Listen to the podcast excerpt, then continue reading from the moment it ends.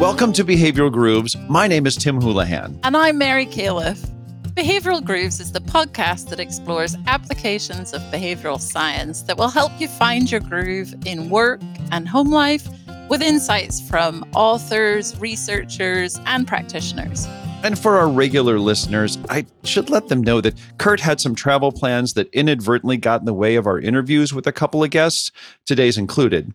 So, our producer, Mary Kaliff, was kind enough to jump in and keep our obligations with our guests. So, thanks very much for jumping in. And thanks for joining me here today, Mary. It's my pleasure, Tim. I'm really excited about this episode because I really connected with the book and with the author's writing style.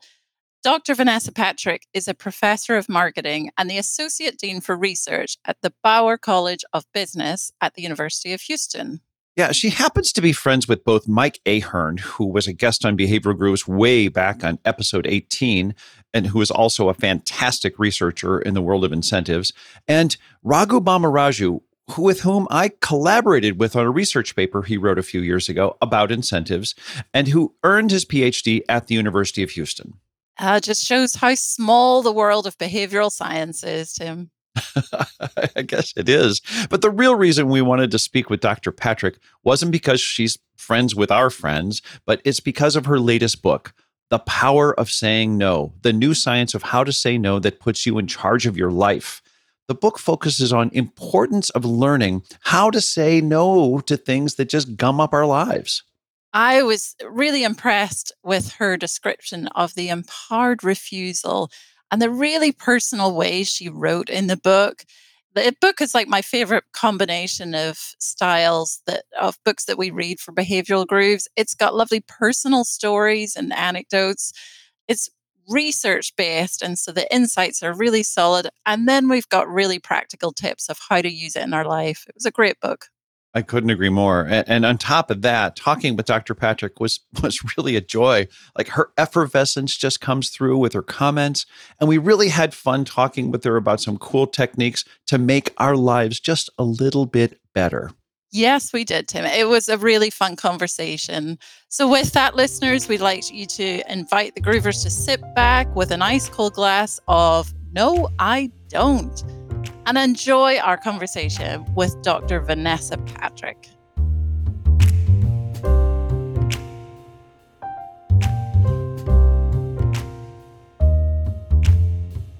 Vanessa Patrick, welcome to Behavioral Grooves. Thank you so much. I'm delighted to be here. It's our pleasure to have you here. And we're going to start with a speed round. So, got to know would you rather read a book or write a book? Read a book. Been through it. Been, there was enough of the writing, huh? Absolutely. And I'm an avid reader. So I read voraciously. So reading is definitely my go to, always, anytime kind of activity. Outside of academia, what do you like to read?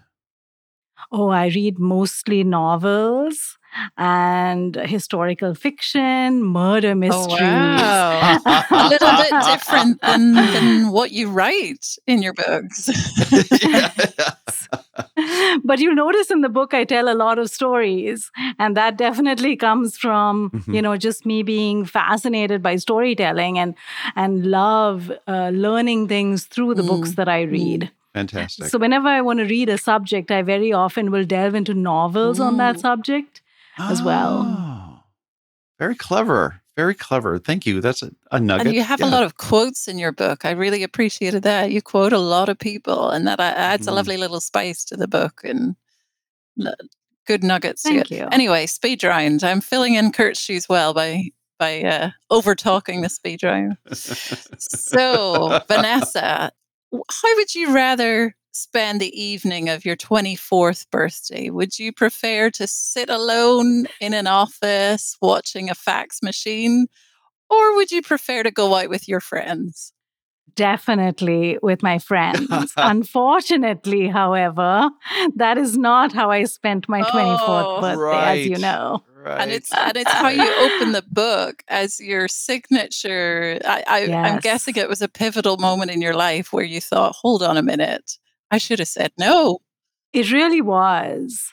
It really was. And I and I thought about that so much moving forward mm-hmm. in my life. You know, I think I started critically analyzing the choices mm. I was making and the extent to which I was making good choices based mm. on that moment. Mm. That's fantastic. It, it, it is interesting how uh, single events can have a profound influence on our behaviors really and how can. we view the world. Okay, third speed round question. Is it better to start a, re- a refusal with I don't or I can't? I don't. And, and tell us why that is.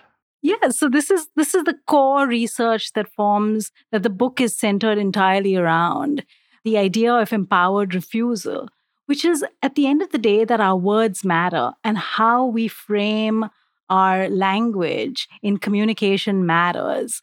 And so when we use language like I don't, I never, I always, it comes across as a very firm, determined stance. You come across as in the driver's seat of your own life.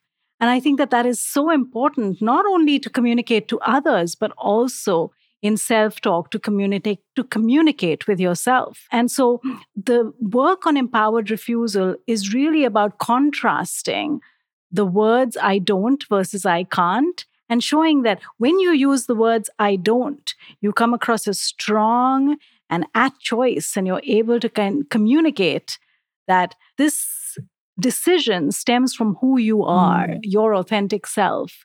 And people are less likely to give you pushback mm. when you do mm. that. Great advice. Love it. So, last speed round question on the same theme.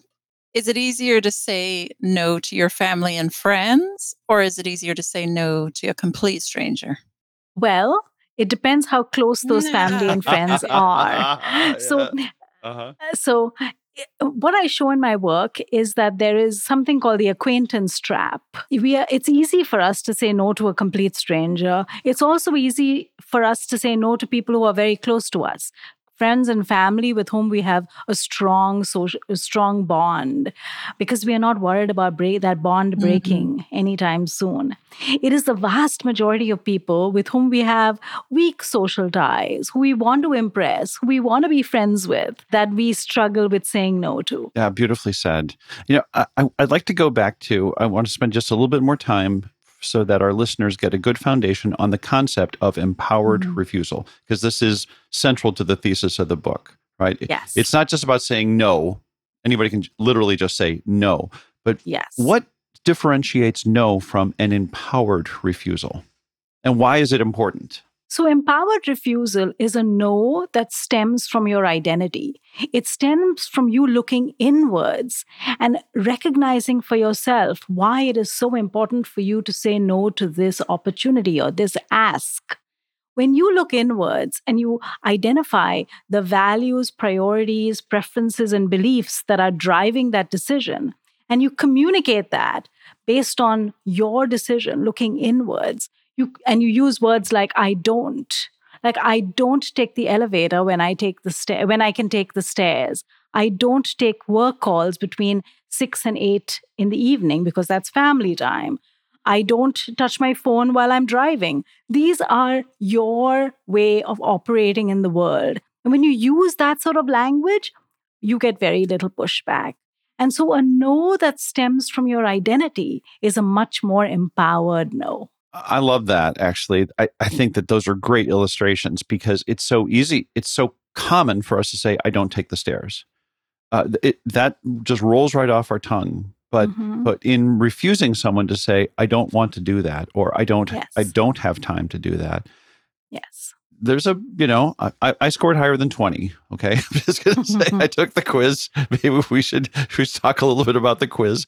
But I, I think that there is sort of this natural part of being human where I mean, it's in our DNA to at least be a, feel like we're appreciated by the tribe, right? That's why that two letter word no is so hard for people because we are social creatures and we want to we want to engage with people in a way that is socially appropriate and that we are liked and that we are part of this group and i define no just saying no in general uh, as a socially dispreferred response because right. whenever anyone asks you for something, a favor, they invite you to go somewhere, they want you to say yes. That's mm. why they mm. asked you. and so it's very hard for to to kind of refuse that in a social mm. context. But when you stop looking outwards and you start looking inwards and you start recognizing that there is a trade off and that when we say yes to something, we are saying no to something else, then it becomes really salient that it is important for us to say no, a purpose driven no, a no that comes from uh, us. That, so that we can spend our time and energy doing things that are meaningful to us, essentially. I want to talk a little bit about the reluctant yes. You talk about the reluctant yes in the book because we've all, I mean, it's not even the case of we've all been there. We're probably there every day saying yes to something, but in reality, we're on the fence. We could say yes, we could say no. It's a decision. And as you know, humans find it hard to make decisions. We like shortcuts. And so you talk about the reluctant yes but I, it made me think of Dan Pink's work. He talks about, he's written a book on regrets. And sometimes the things, oftentimes the things we regret are regrets of omission versus commission. So the things we don't do are the big things that we regret. Is, is there a time where we should say yes rather than no? And how do we make those decisions? Because I think that's the tough area when we're sitting on the fence. It's so funny that you asked that because uh, just because I do research on, on uh, saying no, that doesn't mean I don't say yes. you know, I, I actually had someone uh, say, You said yes, you're the queen of no. I'm like, uh, That is so funny because, you know, it's, it's really important to say mm-hmm. yes to the mm-hmm. things that matter and no mm-hmm. to the mm-hmm. things that don't. And so when you're talking about things that matter, that are meaningful, that are aligned with your purpose, that are going to create value, then by all means say yes. And so I have a two by two framework in the book to help people decipher mm. the ask. And all of those four quadrants do not point to all no decisions. There are two quadrants where you should say no because it doesn't make sense for you to mm-hmm. do those asks.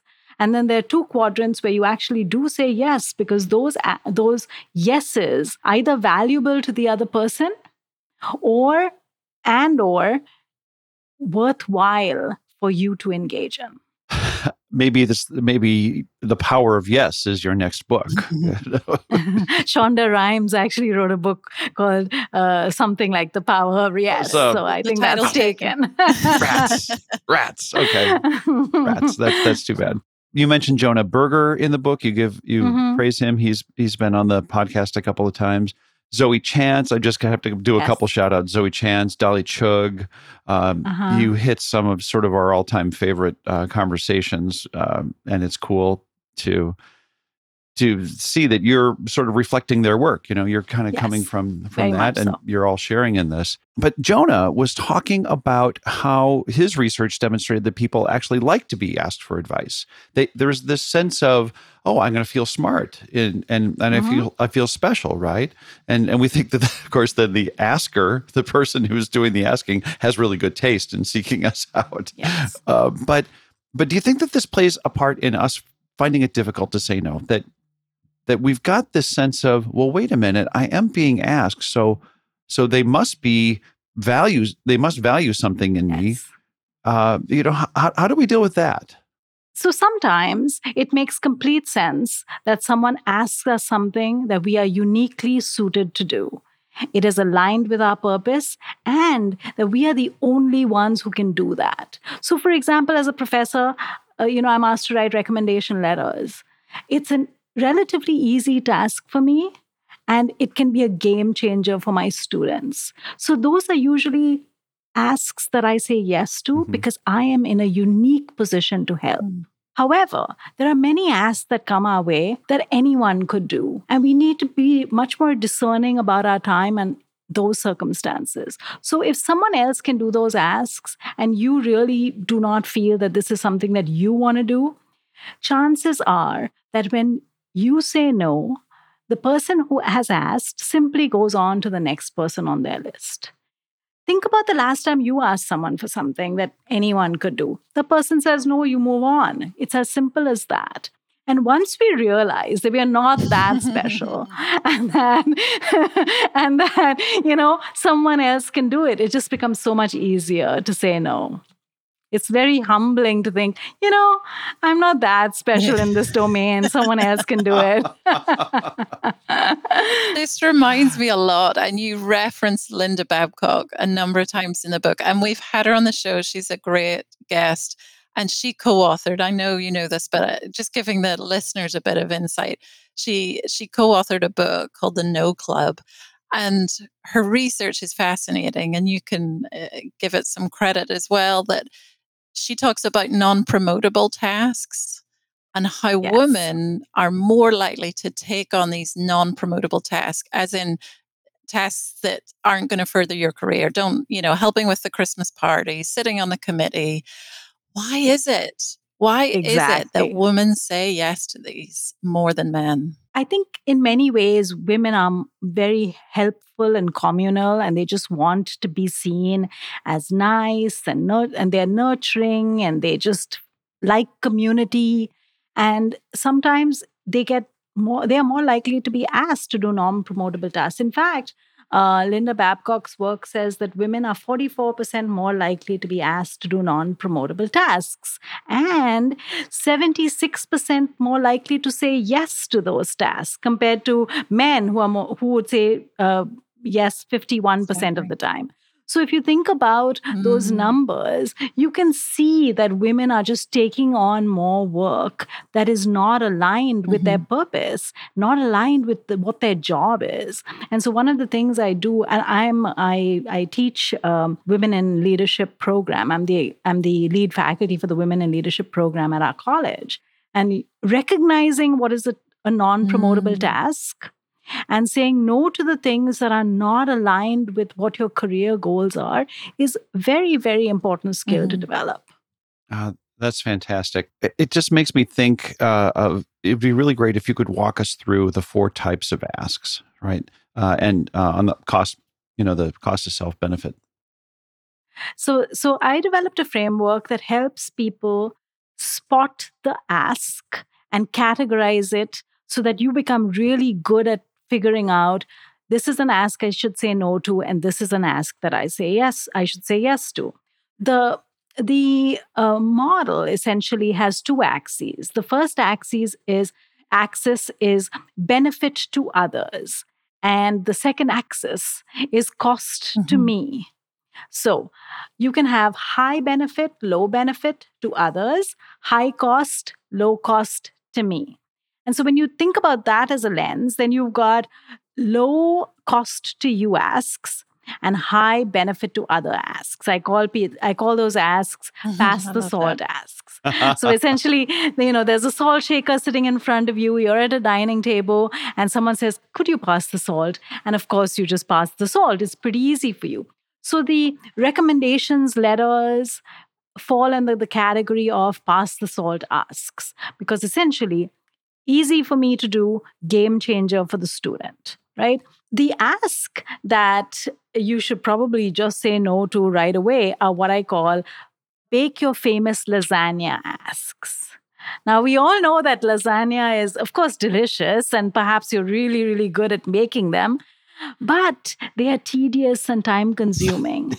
and so, if a friend says, Hey, I'm having a potluck, why don't you bring your famous lasagna? Uh, those are asks that you know are not thoughtful. They are asks that are just throwaway asks. Why don't you just do this? It's not going to make a big difference to the potluck party. Should you spend time when you can just go to the store and pick up a party tray?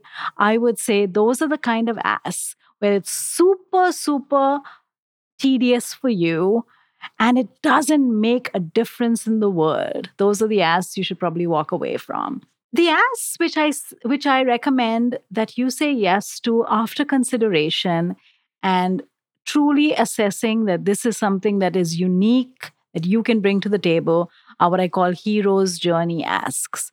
Yes these are asks that are hard to do for you but they are meaningful and important. And if we fill our lives with hero's journey asks, where we spend our time doing things that are hard, because hard things are things that are worth doing, we can make a difference. And those heroes' journey asks are the ones that you say yes to because they really can make a difference to the world. Yeah. You you brought up all these lovely terms. In the back of the book you have a glossary of these Yes, fantastic terms, including of course some that you've already the, the bake your famous lasagna is one of my favorites. Marigolds, non-promotable tasks, acquaintance trap. Do you have a favorite? Do you have, I love the names. by the my way. favorite and something that gets everyone in my classes giggling is walnut trees. Oh, the walnut trees. Yeah. Okay. Right. Don't be a walnut tell, tree. tell our listeners why you don't want to be a walnut tree. yeah. right. So, walnut trees are those people who will not take no for an answer. They are the pushy askers who, even if you say no, even if you say an empowered no, they still push you and say, Why not? I still want it. Do it anyway. Make an exception. So, you know, there are many terms in the literature out there, you know, like jerks and assholes. Um, And, and, uh, I decided that I was going to use my own term. So I decided to coin the term walnut tree.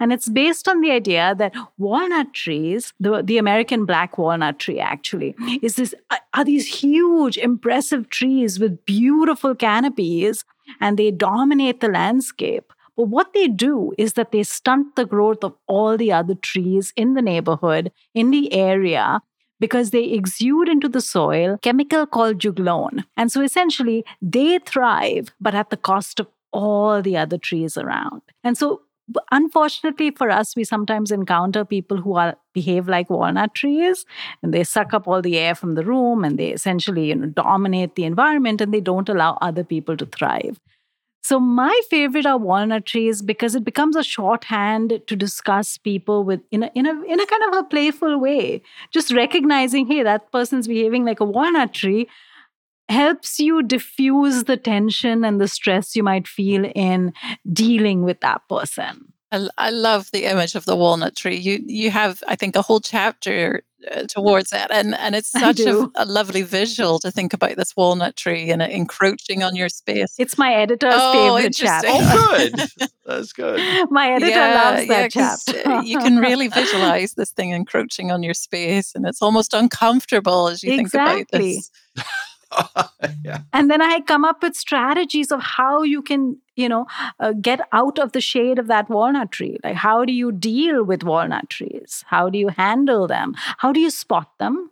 What are their what are their characteristics? So for example a walnut tree is more likely to make a face to face ask. We are 34 times more likely to say yes when we are asked face to face so walnut tree probably knows that and says i will ask that person face to face they will also insist on an immediate response. And all the research says, well, you know, you, we are not very good at responding in our best interest when we are under pressure in the moment. So we must always buy time. But a walnut tree takes away that that you know very often insists we need to make choice right now. The other thing walnut trees do is that they artificially create some sort of power dynamic. So they might call you to their office or to their home or buy you lunch, at which point they've created like this artificial powers dynamic where they are power, more powerful in the moment. And then you're stuck. Oh my God, I'm confronted with this walnut tree, and now I have to say Mm. yes. And so recognizing those and avoiding them are good strategies for Yeah. us. I think maybe you're going to ask the same question, Tim. So I, I might be butting Yes. in here. But tell us more about that relationship between power and the ability to say no. How is it that that changes with more powerful people? Definitely people who, you know, if you think about why we say yes when we want to say no, it boils down to three main things. One is a concern for relationships. A concern for rep- second thing is a concern for reputation, and the third is just the inability to bring those words together in a coherent manner. You're just so mm. flustered mm. and frazzled that you have no idea how to do this.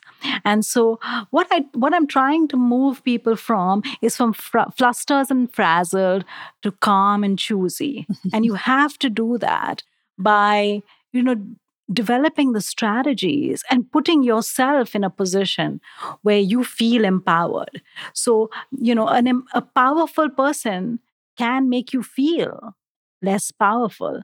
But when you look inwards and think about what's driving you, what's important for you, that power can come from within to counter that power mm. dynamic. Uh, it's that's so beautifully said, and it's hard to do, but absolutely, uh, I think that that's a, a great lesson uh, from the book. Uh, you're also very passionate about the topic of compassionate self control. Yes, compassionate self control. So, could you first describe that, and then and then talk about just, just tell us about compassionate self control. So, I started working in the area of self regulation and self control um, right after my dissertation work.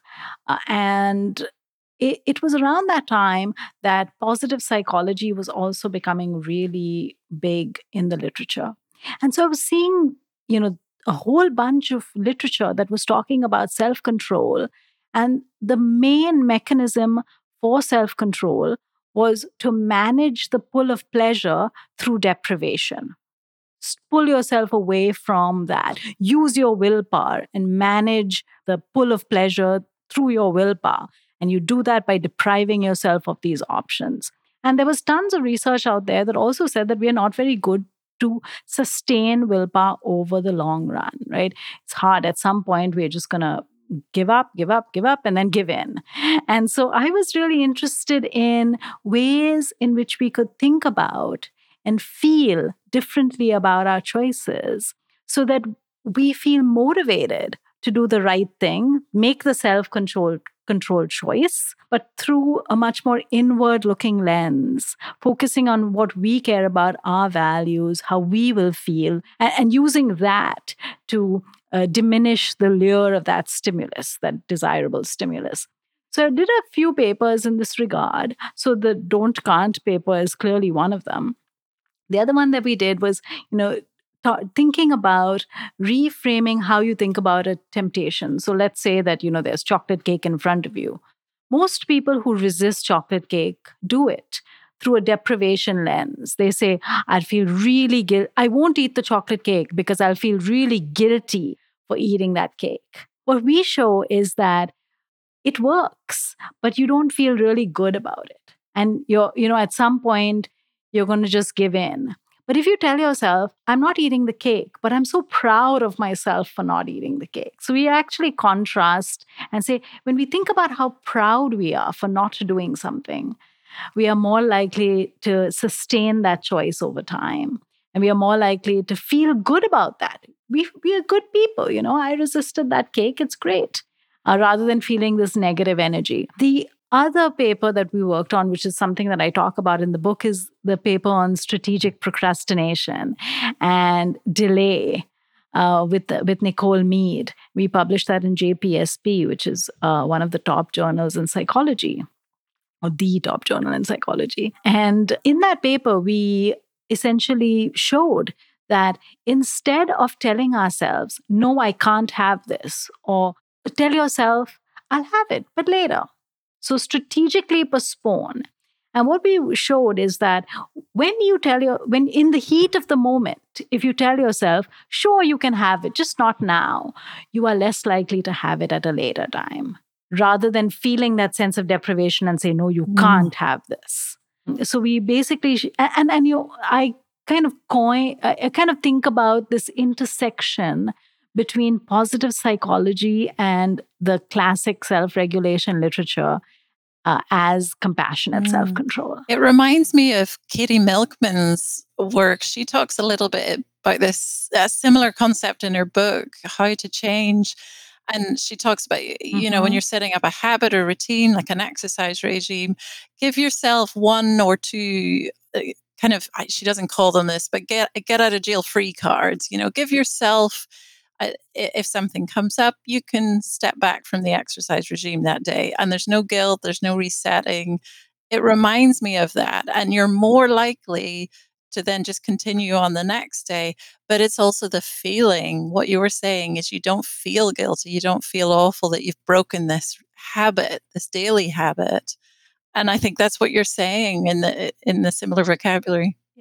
And and this and this forms uh, the uh, the uh, crux of this notion of personal policies mm. that I mm, talk about mm. in the mm. book as well because most people when they are dealing with others and they they set up what i call boundaries boundaries are the response that we have mm-hmm. to others and we set them up like barbed wire fences to protect ourselves from other people whereas i talk about personal policies which are the simple rules that we make up for ourselves based on our own values and priorities and what, how we want to operate mm-hmm. in the world and so I think of these uh, as these red velvet ropes, you know, the stanchions that you see at a Trader Joe's or a movie theater. They're these red velvet ropes. They are pretty, they help guide us in the direction we want to go, but they are ours. We can change that direction whenever we choose. And, and, and I think that that is so much more empowering than putting up boundaries that, that to keep mm-hmm. other people out rather that we need these red velvet ropes that shape how we want to live in this world. That's so beautifully said. What about the differences societal differences collective societies versus individualistic societies? How i actually haven't gone there at all in the book. Right. My guess uh, just the way that you're framing these it, it feels like you've thought about it I uh-huh. certainly have, coming from a collectivist society right. myself. And and living in a highly individualistic society. yes, yes. You know, and and it was an interesting thing because I I did my I did a Fulbright exchange to uh, Indonesia. And I spent a f- fair amount of time talking to the people there. And while we find these policies and you know empowered refusal so important over here in this country we do see a very strong effect that women need it more than men. Whereas in collectivist countries like India or Indonesia, everyone feels that they need these these strategies it was really nice to see all the men saying wow i can use this this is such an important wow. idea because i think in a in in collectivist societies you typically have much more concern for relationships amongst everybody mm-hmm. everybody feels really a strong sense of a relationship those strong relational mm-hmm. t- ties and also the power dynamics are mm-hmm. much higher and stronger and so it was really interesting that when I was in Indonesia, people felt that this was important for both men and women mm. to learn. Wow. Thank you for sharing that. Yeah. I'd love to talk more about the we've talked about it already the the idea that this is a gendered issue like you say that's not in your book and I love the this uh, thinking about it from a different angle that it's a gendered issue here in an individualistic society but not necessarily around the world how can we address this are you talking about how do we become better yes. at empowered refusal? Because well, I have and you three, and you yes. dedicate the so basically your whole last chapter to the gender issue. You have a lot of research about how, uh, why, and how it is more difficult yes. for women, and you you've titled it "Harnessing Your Trailblazing Potential," which I love that title. Um, so yeah, just more about how how how can women find this easier to to say no. So essentially, the you know empowered refusal is a learned mm. skill and so, what I've shown with the book is that there there's an entire section of the book that talks about the three competencies that we need to invest in to become better at empowered refusal. And the three competencies are the art of empowered refusal, mm-hmm. ART. A standing for awareness, self awareness, R standing for rules, not decisions, and T standing for totality of self. And with those three competencies, essentially, I'm saying that our first step before we can begin this journey is that we need to look inwards. We need to do a deep dive on ourselves, spend the time to reflect. What are important priorities? How do I think about these things? What would I like my life to look like? So, you know, I've guided people through a whole range of questions and issues you can think about. What are the trade offs I have to make when I make these decisions? When I uh, can I calculate the opportunity cost of saying yes to one thing? When I can, when what is the opportunity cost of saying yes? So once you have deepened self awareness, then you can use that self awareness to construct these rules that help guide your actions and decisions. So I call these rules personal policies. And these personal policies, as I said, are the way you want to operate in the world. They are your rules, you set them up. And they can be rules that you set up for yourself, which are like self talk. you know, I don't eat chocolate cake or I don't touch my phone when I drive or or it could be rules for others, which is between 8 and 9 in the morning, I need to work on getting a getting a handle on my day. And so I don't take meetings between 8 and 9 in the morning. So you need to communicate those rules to other people. And the last competency is T, the totality of self. Learning to leverage in our communication not only the verbal skills, but the non-verbal skills.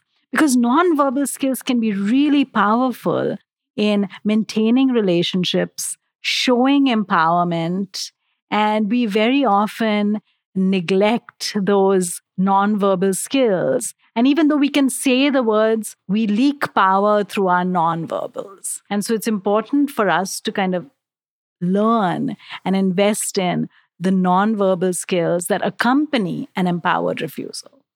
It's just poetry. we leak power through our nonverbal skills. I, I, I just love that. So this is so much fun. But I have to turn have to turn the page and talk a little bit about music. We need to we need to hear about some of your musical preferences, especially in the case that you might be stranded on a desert island for a year. Hmm. So let's imagine that you are stranded on the desert island for a year, but you're able to have two musical artist catalogs with you. Now, so it's not ah. just one song, it's the whole whole catalog. What okay. two musical artists would you take with you? Oh my, that's a tough one. And so I'm going to tell you the things that I grew up with because uh, it reminds me of home and my family. So my mom, whenever she did any housework, she blasted uh. music on the gramophone. and so I, I love wow. your mom already. wow. She's got double bonus points yeah. for me. Holy smokes. so when I think about uh, the, when you said that, I'm going to be alone on a desert island I can bring company with me through those mm. memories. And so that so I'll I'll choose the two albums that she would have chosen. One would be Phantom of the Opera. Oh, okay. uh, so she was a huge fan okay. of musical theater, of musical opera and musical theater. Okay. And the other one would be Elvis Presley because I love wow. to dance. There's a lot of toe tapping music with Elvis. yes. Yes, there is. I, I, am dating myself with my musical choices. I should have probably said Beyonce. No, oh, it's your desert island. There's no one there to judge you. Yeah. yeah. My daughter is an official Swiftie. Oh, yeah. oh she is. Wow. Yeah. So, wow.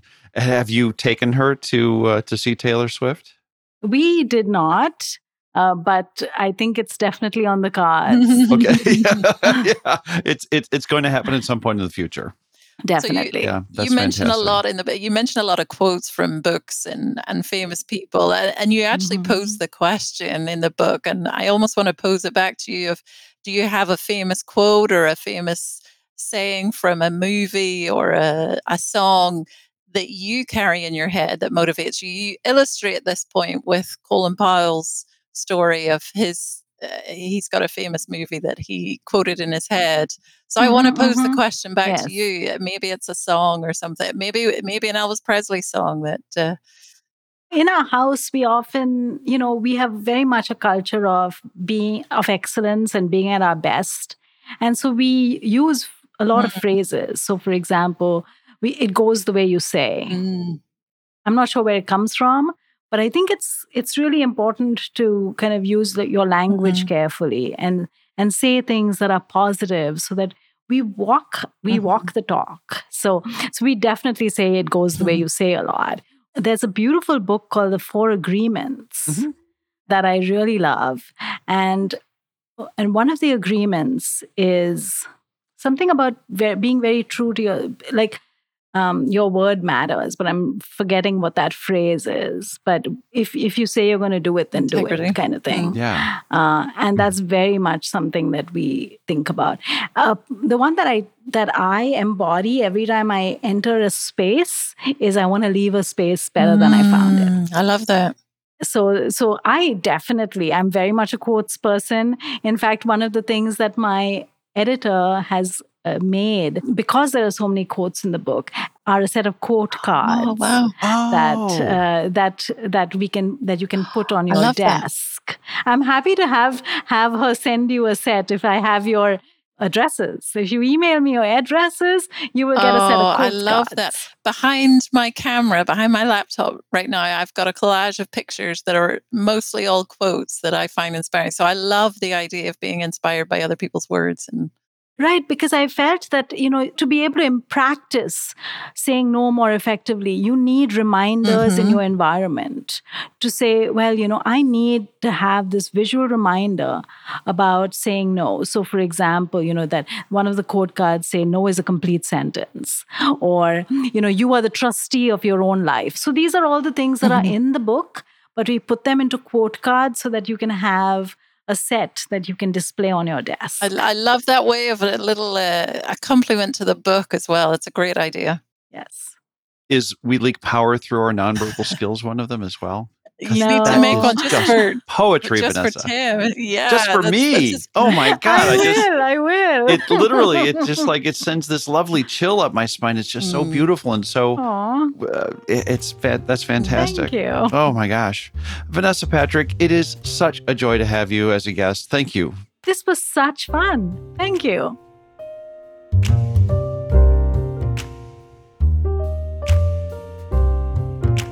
Welcome to our grooving session where Tim, Mary, and I groove on what we learned from our discussion with Vanessa, have a free flowing conversation, and talk about whatever else comes into our just say no brains. Just say no, man. Just say no. You guys didn't say no, so that's why I'm Yeah, here because I really wanted to be part of the grooving session. What if we said no? What if we just say well, no? then you didn't. You didn't, and, and and I know I missed the interview, and I apologize. Uh, but uh, gosh, this was a great interview you guys did. I'm I'm I'm worried about my job, so that's why I had to come in be part of the grooving session. Well, it's There a you go. terrific book. I, Dr. Patrick did a, did a great job. Vanessa is really just such a delightful person and terrific con- contribution to this this literature. So, Mary, where would you want to start? well, Let, let's just. I think we got to start talking about empowered refusal, what that is, and and how it's so useful. And I love the part that she said that I know stems from your identity. I, I know that stems from your identity is a much more empowered no. how did you take that? This conversation really resonated with you, but why was why was that important to you? I think because it involved a lot of introspection. She talks about this in the book. She talks a lot about looking inwards, about what your values are, and and what what is important to you, and making that a priority. So I think when you align, when you're introspective and look at, at what you want to prioritize outwardly, that's easier uh, to say no Mhm. to the th- uh, the things that don't align with that. Yeah, Tim, when you think when you think about empowered refusals and this idea of identity, what does it mean for you? Mary tipped it off. Uh, Mary used the word uh, introspection, and I would use the word uh, intentionality. Mm, I think that there's just something about being, and, and it, when we pair it with sort of a thoughtfulness, for me, this was so much about be intentional about your life. Just don't hop in the stream and just get dragged along with, you know, with whatever the current is. Choose your path, right? Be be thoughtful, be intentional about it, because sometimes you want to sit on the on the the riverbank, and sometimes you want to be in the stream. Sometimes you want to be in different parts of the river. I think that uh, okay, I'm, I'm I'm milking that metaphor probably way too much, but what I Doing a great job on the metaphor, Tim. And, yeah. but Vanessa's book to me uh, is really about this uh, reinforcing this sense of intentionality.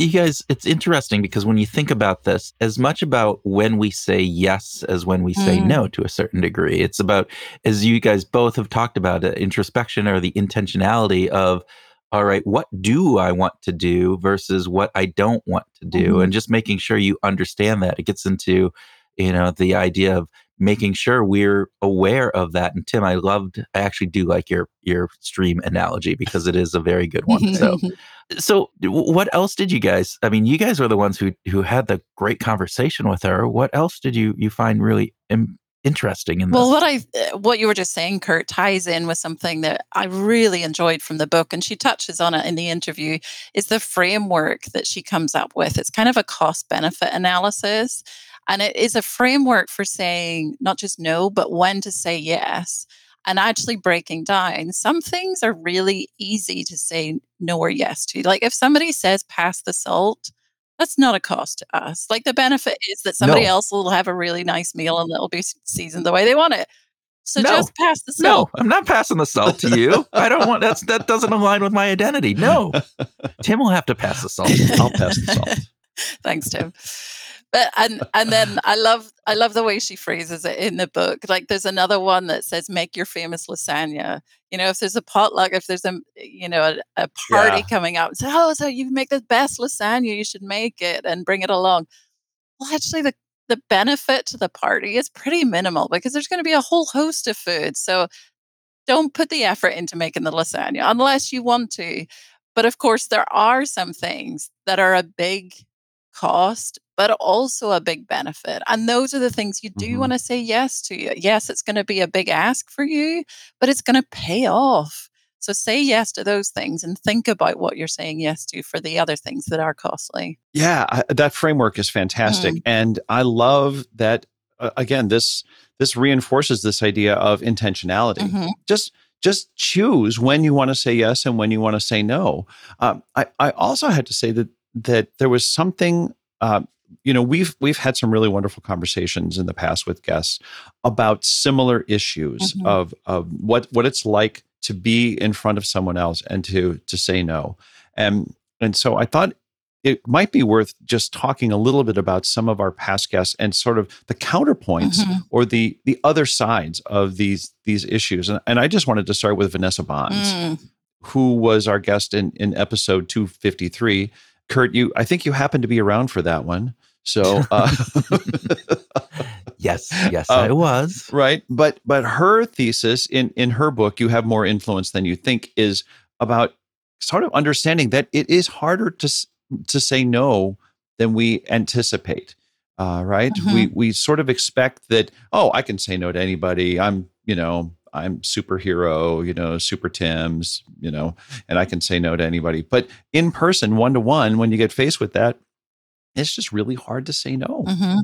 and it's really interesting particularly when uh, you know professor bohns brings up the uh, you know would you you when you when asked would you give your uh, phone to a stranger and let them give them the access code to it? And everybody said hell no i would not do that but when they actually mm. came and somebody asked them to can i give have your phone and will you you know open it up for me? There was like a 90 some percent did. So this idea of saying no even when we think that we won't is is something that is very hard and difficult for us. And so I think that's a really key piece and it's part of what, you know, Professor Patrick and you guys talked about is that it's not always easy to say no, but if if you identify if you bring it into your identity, it becomes a little bit easier from what I understand. Mm. The other thing that Vanessa, I really liked about Vanessa's interview in her book, uh, sorry, Vanessa Bohns, this is getting confusing because Vanessa Patrick and Vanessa Bohns, Dr. Bohns, the more you have more influence than you think. I- is exactly what it says in the title, and particularly in positions of power. And sometimes we don't even realize we're in positions of power, was one of her takeaways but we ha- we influence people around us by what we do and sometimes that influence isn't visual people don't give us feedback or uh, people don't say anything but we can have an influence without realizing so by saying no by speaking up more and and standing up for our values and what matters to us that will be noticed. People around us take notice of that and particularly if we're in a position of power in a company in an organization or even you know volunteer work or even within our families people notice that and they are more likely to th- then think about themselves and think oh hold on. Well she said no to this request. Does that mean i can say no to requests when people mm-hmm. ask me Which is really interesting, Mary, because that goes back to uh, Christina Bicchieri, Mm. who we interviewed about social norms and this idea that in some situations, the social norm is that we don't say no. We don't say no to those types of requests. But by actually saying no, you can you can adjust that social norm to a certain degree. Mhm. Is that. Mr. Houlihan? Would you agree, disagree with me? Yeah, it, uh, yeah. I, I love the way Christina sort of informs us that we are part of the social norm like the things that we do and and i think that this is what both vanessas are saying actually uh, is that we see this in in, in both uh, dr patrick and dr bohns is that we can influence the social norm in a positive way we, i mean Im- imagine that it might become the norm when when you say no i'm not going to make my famous lasagna and no one gets disgruntled. Mm. Everybody's just cool with it. well, and what's other, what's also interesting about this and what you guys are both saying goes back to conversation Tim that you and I had with Linda Babcock, right? This idea of the no club, this idea that women there is a social norm for women to uh, be part of certain things, these non-promotable tasks at work, and that the idea of the social norm needs to be broken around that because uh, we women just don't uh, have that power that or they think they don't have that power to say no and they really need to be saying no more mm-hmm. i think this is one reason why vanessa patrick's book really struck me because she dedicates a whole chapter at the end of the book to this being essentially a gendered issue i mean women do find it harder women people who are empathetic are more likely to put themselves in the shoes of the asker.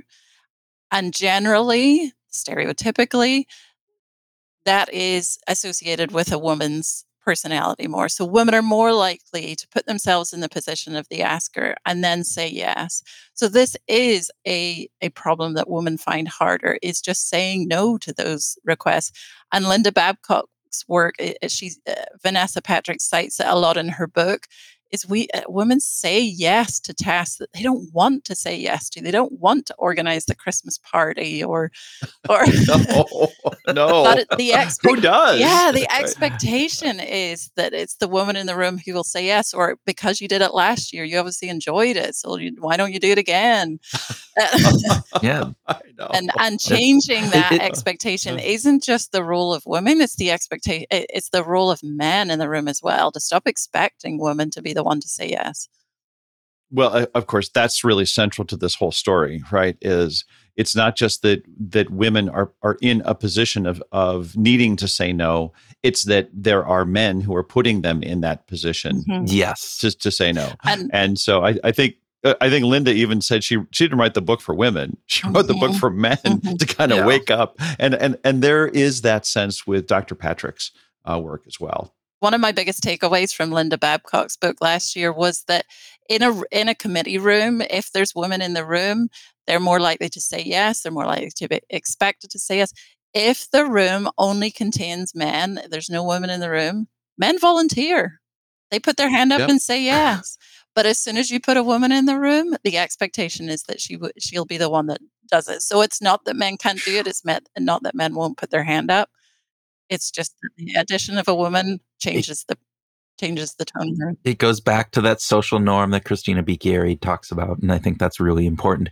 Uh, one piece, although I did not get to talk with with uh, Dr. Patrick, I I did read the book, and one of the pieces in the book that I just found absolutely intriguing.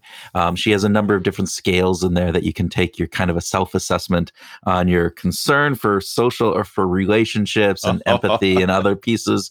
And uh, um, I do have to say, Mr. Houlihan and I, we scored very high on those. So it's hard for us to say no. It, it really, it, it is one of those things too. Mary, you as well? Yeah. Yeah, totally. Uh, terrible yeah. at saying no. Terrible about thinking the words to say no. Uh, all, yeah. all the questions. Yeah. So listeners, go out and buy the book. It's a great book. Mm-hmm. And um, yeah. So with that, I think uh, we can just remind groovers that saying no uh, to things can be a healthy way of adding positive value to your lives. And we should also thank groovers for listening, for just being a part of this behavioral science community, for being a groover. Just thank you so much for that. Promoting the application of behavioral science in your work and your home life, it can just lead to a better life, a better groove, maybe even a better culture. Mm-hmm. So thanks for being out there and doing that. Well said, Tim. And as the show's producer, I'd love to hear what you think about it. Share with us on social media. If you listen to this episode, if you read Vanessa's book, she loves feedback. She was telling that at the end of the interview. So just send us an email, shout out on social media. We'd love to hear from you. Uh, please do. And with that, we hope that a little bit of empowered refusal in your life this week might go a long way to help you find your groove.